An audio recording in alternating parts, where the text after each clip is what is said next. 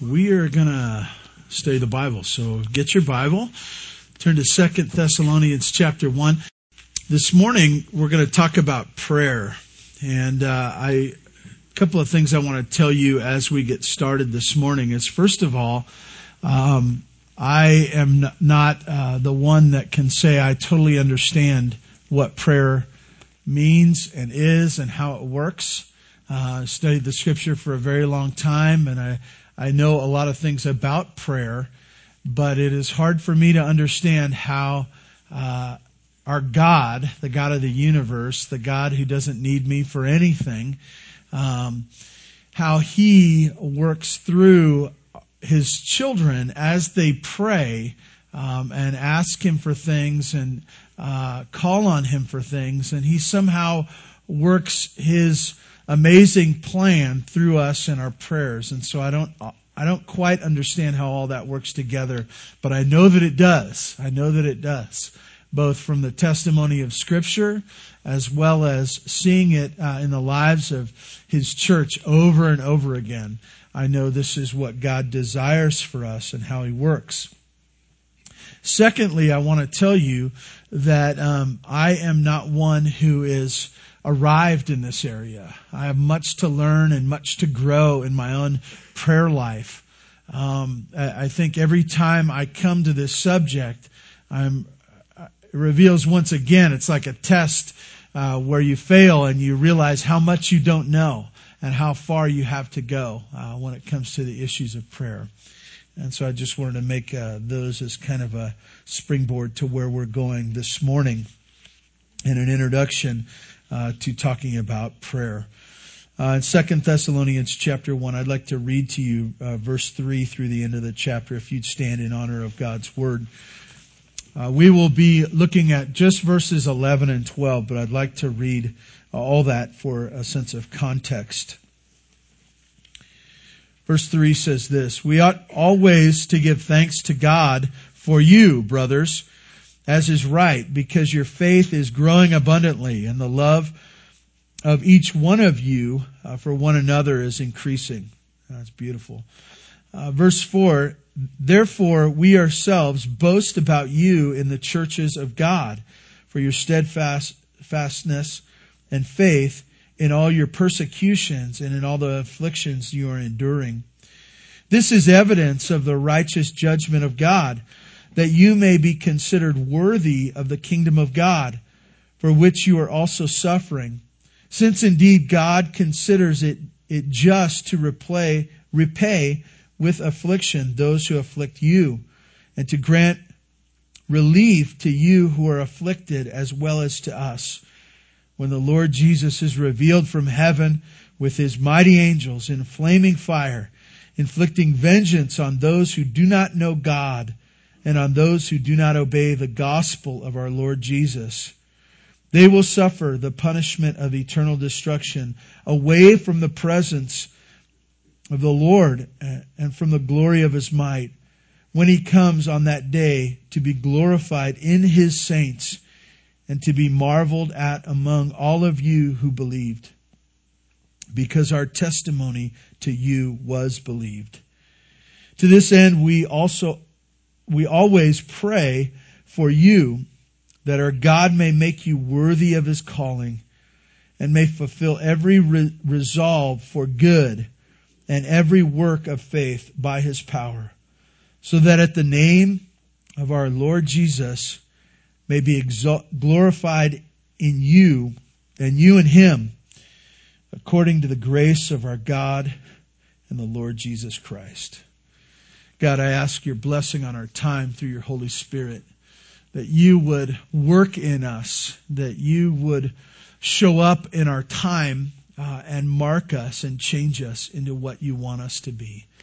God, thank you for your presence with us here this morning. Thank you for your love for your church. We pray this in Jesus' name. Amen. You may be seated.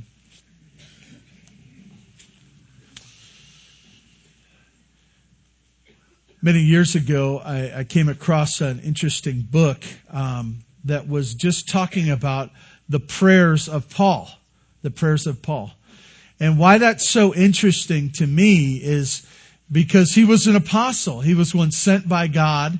And he was praying for churches and specific people that were meeting in a local body, just like us here this morning. And I found that interesting that, that Paul shared some of his heart in prayer. But even more than that, more than that, when you read a prayer in the scripture, you get an inspired look into what it means to pray. And, and, to really have a model of, of what kinds of things we should bring before God. I realize that uh, one of the great uh, passages of Scripture in First Peter, it says, "Cast all your cares upon Him," and and that's really for most of us, that's where we start and end with prayer. We uh, we worry about something, we go, "Oh, we need to pray about that." We have something that comes to our mind and uh, a concern that, and, we say, oh, we need to pray about that. And that is important to do, and that's super important. It, it is a good model for us in prayer. Uh, do, do any of you worry about anything? Do you have any cares here today? Uh, I want to tell you, you're no good at taking care of your worries and cares. But God is. He is the one, and He calls us to pray. He calls us to pray. But beyond that, what should we talk to him about? How should we pray for one another? I think sometimes as I, I think about how God brings those people to mind, when you think about who needs prayer right now, who do you think of? And don't blurt out their name, okay? My wife, you know. Maybe that's what you were thinking of as a, his wife needs prayer. How, how does someone make that prayer list for you? And what are the, the things that you bring before the God of the universe, the God of all creation, and the God of you? How, how do they make the list for you? It's usually pretty simple in a church how people make the list, right? They either don't come anymore. Oh, we need to pray for them. We need to pray for them. I haven't seen them in a while. They either start sinning in a bad way, in an outward way. Oh, they need prayer. Or they get sick. You get sick. And for those of us who are sick from, from time to, you want people to be praying for you when you're sick, don't you? And yet, uh, you, you don't want to get sick just to make the prayer list, right? So this morning, as we look at one of Paul's prayers, I want, I want to bring before you what we can pray for everyone. Everyone who's at Bear Valley Church. Everyone. I, I find it interesting. Um, do you do you know what's going on in one another's lives? Are you connected with one another? Are you updated? I think it's interesting. We're in a time in life with uh, with telephones, with mobile phones, with uh, the ability to update yourself to a, a bunch of people from your phone. You can jump on Facebook and say whatever you want about yourself and how great you're doing. Whether it's true or not, that's a different question. You know, we don't have the truth button on there either, right? We're really connected. We're really updated.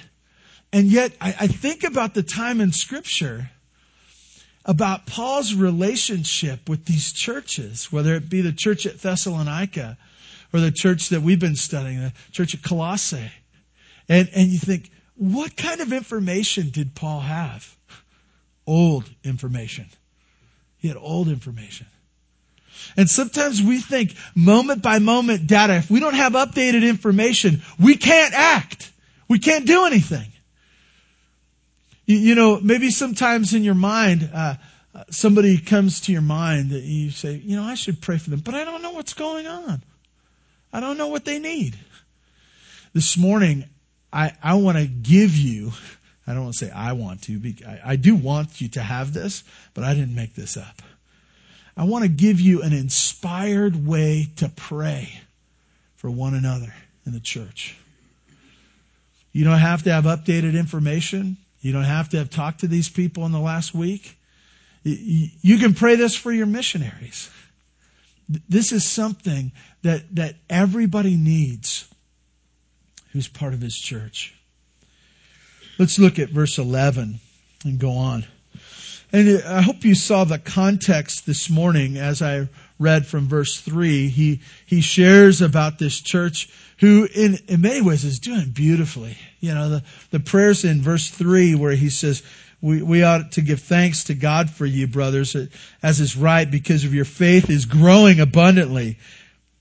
And love of everyone is, uh, for one another is increasing. That's a good thing. A growing church that's loving one another. And it goes on to talk about how their testimony, how he's talking about them because they're doing so well. And yet they're afflicted and uh, they're they're pressed and persecuted.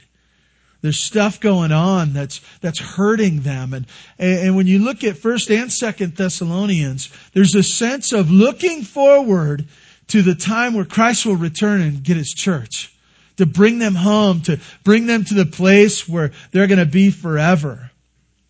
And so Paul writes this letter as an encouragement to them. In verse 11, he talks about how he, verses 11 and 12, how he focuses his prayer for them. And I want to really own that this morning as we focus our prayers in for one another in Bear Valley Church. Verse 11 says this, uh, to this end, we always pray for you. To this end. And, and I want to tell you that, that Paul had a desire for them. There, there was focused prayers for them. Though he may not have known updated information, he definitely prayed for them in a specific way. This was his end. This is how he prayed. In the middle of verse 11, it, it really gives us three things, or two, depending on how you want to take it. But um, the first thing he, he prays for, he says, that our God may make you worthy of his calling that God may make you worthy of his calling. Now, when someone, uh, when you hear that word calling, uh, we really don't use it a whole lot the way the scripture does. Um, someone is calling you. They're calling you on the phone. Uh, your kids are out playing and you, you are calling them in for dinner. Uh, you, you're you're beckoning them and you're calling them to move, which is most of the time the way we use it. Other times, when you talk, use the word calling, sometimes you, you would say, uh, someone has, is really nurturing and really, uh, a good, a good person who's patient. And you say, boy, they have a, a calling to teach, to, to a calling to teach, uh, little kids, or uh, middle schoolers. The patient part was the middle schoolers, okay? But you, look at them and you say, they have a calling, or, and someone says, or maybe, maybe it's to the military to serve our country in that way, and you say, boy, they just have a burning passion inside, a calling to do that. And yet, in this passage, I don't think either one of those, kind of similar, but there's a real specific way as Paul talks about calling over and over again. I think he's doing it in this passage as well. He is talking about when God enters someone's life and calls them to himself in salvation. When he saves them. When he saves them. Uh, this morning, I don't want to go through all the, I, I'd like to, but uh, I don't want to go through all the, theological implications of the calling of someone's salvation, but I want you to think right now. I want you to ask the question if you're a believer in Jesus Christ, when did it happen and how did it happen? Did you get smart enough one day? It kind of feels that way, doesn't it? May have been like the message you'd heard over and over again, and then one day it kind of the light bulb went on, right? It, it, maybe the light bulb went on, or maybe the uh, the the knees buckled, and there was a sense of like, I can't do this anymore. And and it's interesting if you're in a group like this where someone was preaching, you, you may have experienced that thing that says, I, I felt like he was talking just to me. I felt like his, my mom had called him and told him all the junk that I was doing. And, and, there's this, this amazing supernatural focusing in on us where you feel like the laser pointer is on you and you're moving and, and it keeps pointing and you're going, I can't get away from this. And God calls you to himself. And, and, and what happened there is this. That God woke you and he grabbed you and he called you to himself. What a beautiful thing, isn't it? And in this passage, as he thinks of what he's going to pray and how he focuses in his prayer for this church that is struggling, he says this. He says he prays for them that they would be worthy of his calling. Worthy of his calling. When, when I say that word calling, I, I don't want you to stop too soon, okay? What is calling? It is bringing someone to faith. It is God working in someone's life to bring them to faith. And what is He doing? He's calling them out of sin, out of the old life, into a new life, right? And it's not just calling saying, hey, I got some information for you. It's good. But he's saying, calling, come, move, come over here. Abandon and come over here. He calls us to life, the new life. But not just that. I, I want, I want us to, to really be careful in this. Bear Valley is a, a bad place to talk about this because we love living here. We love life. I met some people yesterday. Uh, they came up from a, another area. They hadn't been up to this area. And they came in yesterday afternoon. And I was like, and they were like, wow, this is really nice. And I said, yeah, it's beautiful, you know? About two o'clock, the sun's out, the, the snow's not too oppressive. At least at my house, it wasn't. Uh, and it was just beautiful. And there was a sense of like, isn't this great? Within the church, there's a sense sometimes as you come to faith in Jesus Christ where we go, man, isn't it great? God took care of my sins. He's given me nice people to live with. Everything's great. I get to go to church on Sunday. Most of my friends are there. And, and we just, we have really good potlucks and stuff at our church. Everything's great. But I, I as great as, you know, eating at Bear Valley Church is, he didn't call us to eat at Bear Valley Church. That's not the end of the road. He didn't call us out of that sinful life of deadness to a life of just hanging out in his church and enjoying the good life. It is good. But as he encourages the Thessalonian church, if you look back to what I read, what, what, what is the big ending? That he calls us home. That he calls us to his kingdom to have a place with him for eternity. And the reality is that, you know, though there are great days down here, some of them are horrible. Some of them are horrible. Right? They're painful. Have you experienced any? I know some of you have. As I look out over our congregation, I know some of you well enough to know that there's been days of weeping. There's been hard days. And God calling us, He did not call us just out of our sin, but He called us out of our sin to a new life, but not just a new life, but a new life that would be an abundant life really found in the next life. He says, This is what I have called you to. This is the gift of salvation. Now, what does he pray? That they would be worthy of that calling. Worthy of that calling that really the riches that are found in the gospel, in, in, the, in the person of Jesus and all that he has gifted us and given to us, he, he says, in all the treasures and riches, I pray that your life would match up with that. That it would be a fitting and, and, and worthy life that would match up to the treasures and riches in heaven. That's what I pray for you. That's a big prayer, by the way, isn't it? It's huge. That's the first thing he prayed. We'll get back to it, okay? I skipped over some things on purpose. We'll get to it.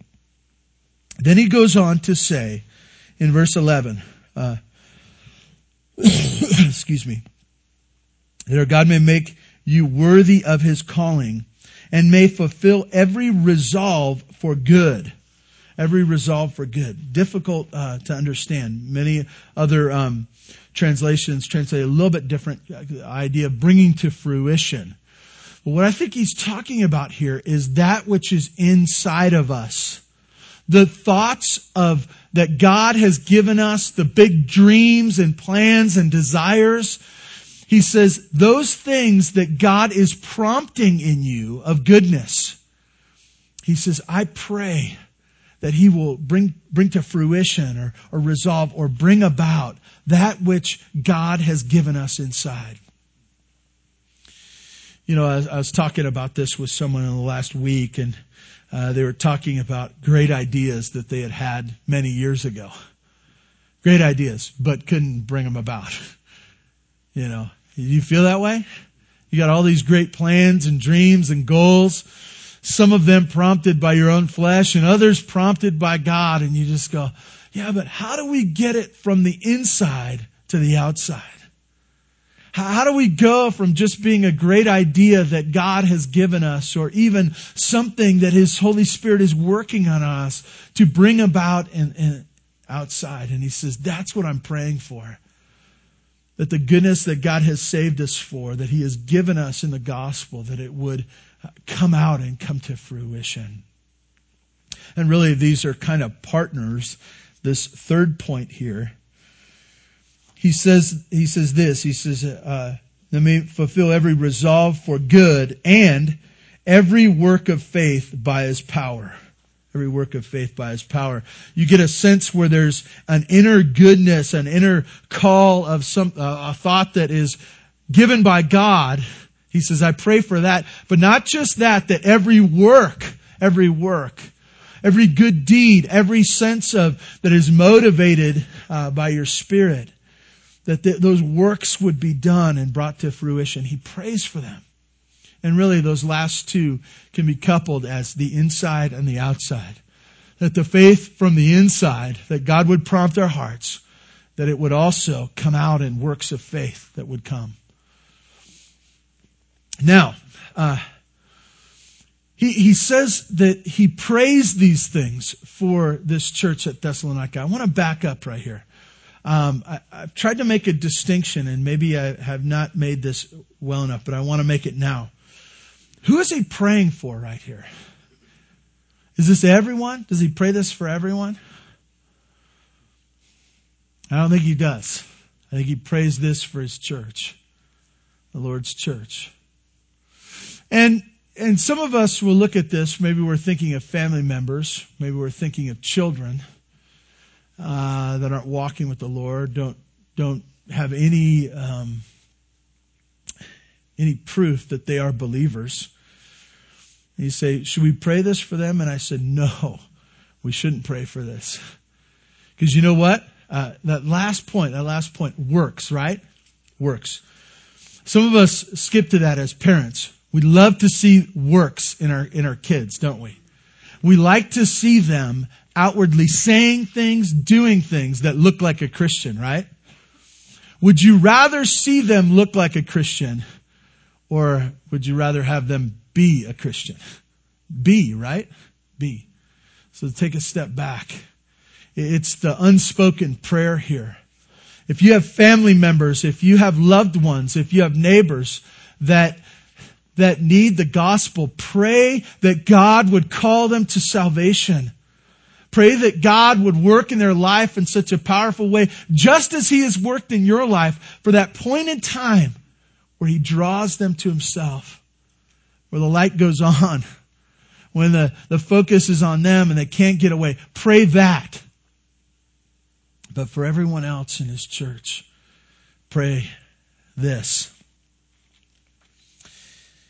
Pray that they would be worthy of His calling and that then in the inside and in the outside that they would show their salvation. And I want to I, I want to point out the one thing I left out. Some of you have already seen this. Um, how in the world is this going to be accomplished? That, that first point where it says that I pray that you would live a life worthy of your calling.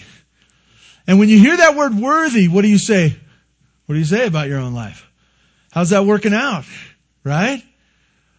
I'm not worthy of my calling. God has called me to this amazing salvation that the sin that I was in, that I did, I was worthy of that, right? I was worthy of the life that I was living. I, I was matching it, right? The life that I was living, I was matching it. I was heading to the place where I deserved. But He's called us out of that. And He's called us into a new life. And not just a new life, but a new life that will go on to another life. And you say, how can I be worthy of that? I'm a mess. I'm a mess. I, am weak when it comes to the areas of sin. I, I can't do what I'm supposed to do. You say this inner goodness. I don't see a whole lot of inner goodness. And the works that are brought about, I, I don't see a whole lot of that either. How, how can this be? Well, let me show you what I skipped over.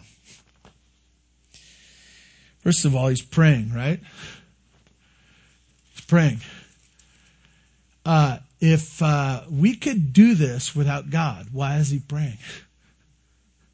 Right? If you can make it without God, you know the things that you think you can make without God because you don't pray about them, right? You don't pray about them. There's not a sense of intensity to it. So you're like, you, there's no fear factor, right? And so if there's no fear, you, most of the time we forget about God and we say, I got it. I got it. I got it taken care of. But he says, I, I pray this for you. I go to the God of the universe. I go to the God who made you. And what does he go to them about? About worthy of his calling and inner and outer. Read this again with me, and I want to point out some things here. First of all, he's praying that our God may make you. That our God may make you. Make us what? Worthy of the calling or his calling of us. Is this you being worthy? Or is this him making you be worthy? It's God working in your life. And, and I see this throughout the whole passage. It's God's work in you. If He doesn't work in you, this is never going to happen. It's never going to happen. And so that's why Paul prayed for this church. He says, I pray that God would work in you, making you worthy of his calling. It's huge.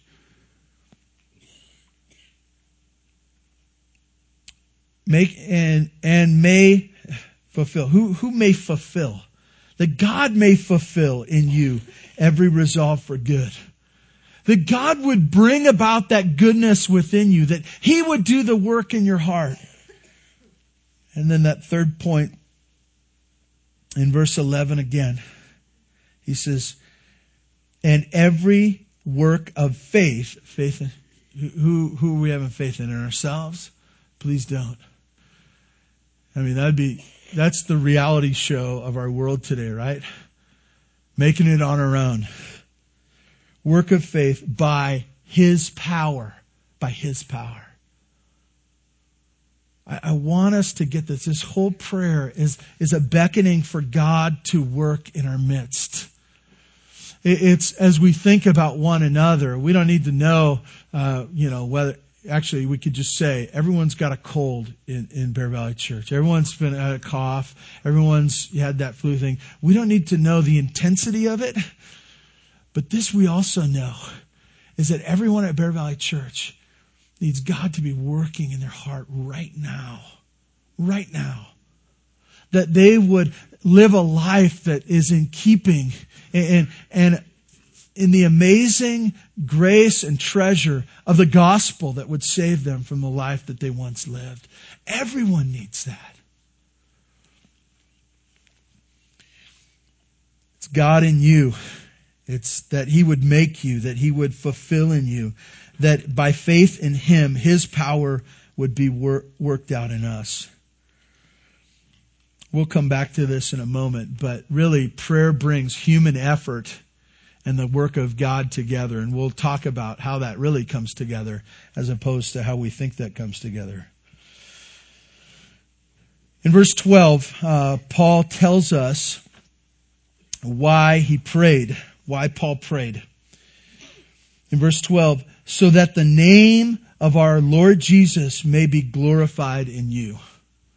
Why was he praying these things? That, that God would uh, bring their, their life in line with this, their calling and that an inward ideas and thoughts and, and goodness that comes from God would come outwardly in works that matter and are, are from Him. Why was he praying this? In verse 12, it tells us. So that the name of our Lord Jesus may be glorified in you. I, I think, I think that this is where we struggle. Because, uh, we, we want to be awesome. We want to be awesome. We want people to think of us as awesome. We want to be smart. We want to be successful. We want our families to look better than everybody else's families. We want to have a, success, uh, a sense of discipline and that we're whooping on life. That we are destroying it. That we are ones that are not overcome, but we are the overcomers. That's what we want to feel like. And yet, as we look at these prayers that would truly show us as awesome if it came to pass, why? So that at, that His name would be awesome. So that the name of our Lord Jesus may be glorified. That He would be magnified and glorified and exalted that when people see this amazing work of God in our individual lives, that they would go, wow, truly awesome your God is. Truly awesome your God is. Because I know you. You're a weak mess. I know you. You can't handle it. So you've got something, and that something is your God. See, see this is this is what's so hard for us to get and it, it, it's so beautiful when um, it, maybe this will help you uh, these next three points okay? So first of all god wants god wants you to be and look awesome. God wants god wants you to to be and to look awesome don't stop there. Number two, this is my second point here. Okay? So that the onlooking world would see him to be awesome. He wants you to be awesome so that when they look at you and they go, wow, amazing things, so that he, they would look at him and be awesome. That, that, that they would know him to be all that he is.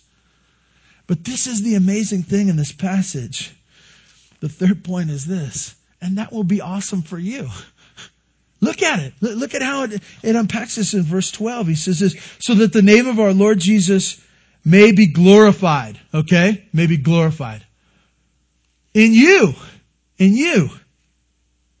But not just stop there, that, that you look awesome. Things are great in your life. Things, God is doing amazing things. He's changing you and bringing about things that are amazing in your life. But that reflects to Him.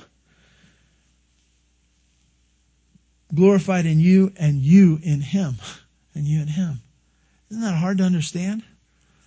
But that this glory, it, it's shown in him because his power is in us. And so it points back to the Father, but it also points back to us, not in that we would be great, but that, that he would work his work out in us and continue to do amazing things. We would be the benefit of that. I think sometimes when we talk about the glory of God, we say, well, uh, I'm, I'm worthless. I can't handle life. I, I'm just a mess. God does a great work in me. Anything that's good in me points back to Him. Done. That's all the benefit. God gets all the benefit for, no. We get the benefit. We get the good stuff. He gets the glory, but we get the benefit of Him working in us. That's good for us. That's good for us. It's the thing that we're missing in our world today. Some people say, well, you know, I'm going to do God some favor by the works that I do. I'll let him use me, but I don't want to. You're missing the point. Last thing I want to share with you is this last part right here. How is this all accomplished? Real simply, it's the, the same way everything else is accomplished in the scripture that is part of his plan. According to the grace of our God and the Lord Jesus Christ. It's his grace. It's his grace. How does he do this work of making us awesome? It's by his grace. It's by his unmerited love and his favor, part of the plan of the Father in the Son, that he pours that out to us, not based upon us being good enough. If you've come to be good enough at church this morning, you've come to the wrong place. We already know the answer. You're not good enough because we aren't either. It's done by his grace. Quick story. Um, and I want to just bring this. Uh, maybe it's not so quick, but maybe it will be. Um, when I uh, uh, when I was younger, I built a go kart, a go kart out of wood. I, I, saw somebody else in the neighborhood had uh, this go kart, and I, I came home and I I told my dad. I said, "We need a go kart." And dad goes, what are you talking about? And I said, well, let me describe it to you. I saw it in the neighborhood. This other kid had this wood thing and it was kind of a, a, flat piece and it kind of had a chair on it and had four wheels and it had these ropes that you could pull on and, and, uh, and dad's listening and he's going, okay. And uh, so I built a go-kart. I built a go-kart. Um, what happened was I went out to our garage, my garage, uh, uh, when I built my go-kart and, and I went out to my garage and my dad had cut out a piece that I described to him. And he had gotten his tools out and uh, he well he'd gone to the lumber yard and he'd kind of made a design in his mind and then he got the wood out and really before i'd even gotten out there he cut the right pieces and shapes and he put the, you know, he got all the tools and the screws and the nails together and he, he got these wheels that, uh, he had ripped off somebody's, uh, lawnmower or something like that. I don't know, but he, he, he'd gotten all these things together and then he did all the things that were really difficult and really that I, I couldn't do. And then I came out and I built my go-kart. Do you get it? I was six at the time. no, I really didn't do a whole lot. I, I couldn't have accomplished it even close. I, I didn't have the tools. I didn't have the lumber. I didn't have the garage. I didn't have the picture. I didn't. I really didn't have anything. But I built a go kart. You see, in prayer, um, we can accomplish amazing, awesome things, and most of them are in us and in other people. Right? That, that's what's accomplished. That's what God's doing today. And how does he accomplish that? By his own power, work, resources. And somehow he allows us part of that process, though we bring little or nothing to the table. And yet he allows us and he works in us in an amazing way. Real quickly, we pray because nothing happens, nothing of substance and spiritual change, nothing happens apart from the work of God. We pray because He has saved us for greatness, for awesomeness, if you're younger. He has saved us for greatness or awesomeness. We pray because we are meant for His glory alone. And if He's going to do a work uh, and receive glory, He must be the one to do it. We pray because life's successes are in direct correlation to the outpouring of His grace. Did you get it? His grace, His grace in us. Let's pray. God, thank you for this time this morning. We ask that you would challenge us and remind us through your Holy Spirit to pray and to bring uh, the big stuff of one another's lives before your, your holy throne. And, and we would hope that you would work mightily in our midst. We pray that you would do that. We beg for you to do that and change us in ways we can't even understand. And in the end, God, your glory will be the recipient of all the praise, that, that you would be the one that people would look to and say, You are great as you've worked in the lives of us. And, and God, for us, uh, we will get to experience the life that you have saved us for. God, thank you for this time. In Jesus' name, amen.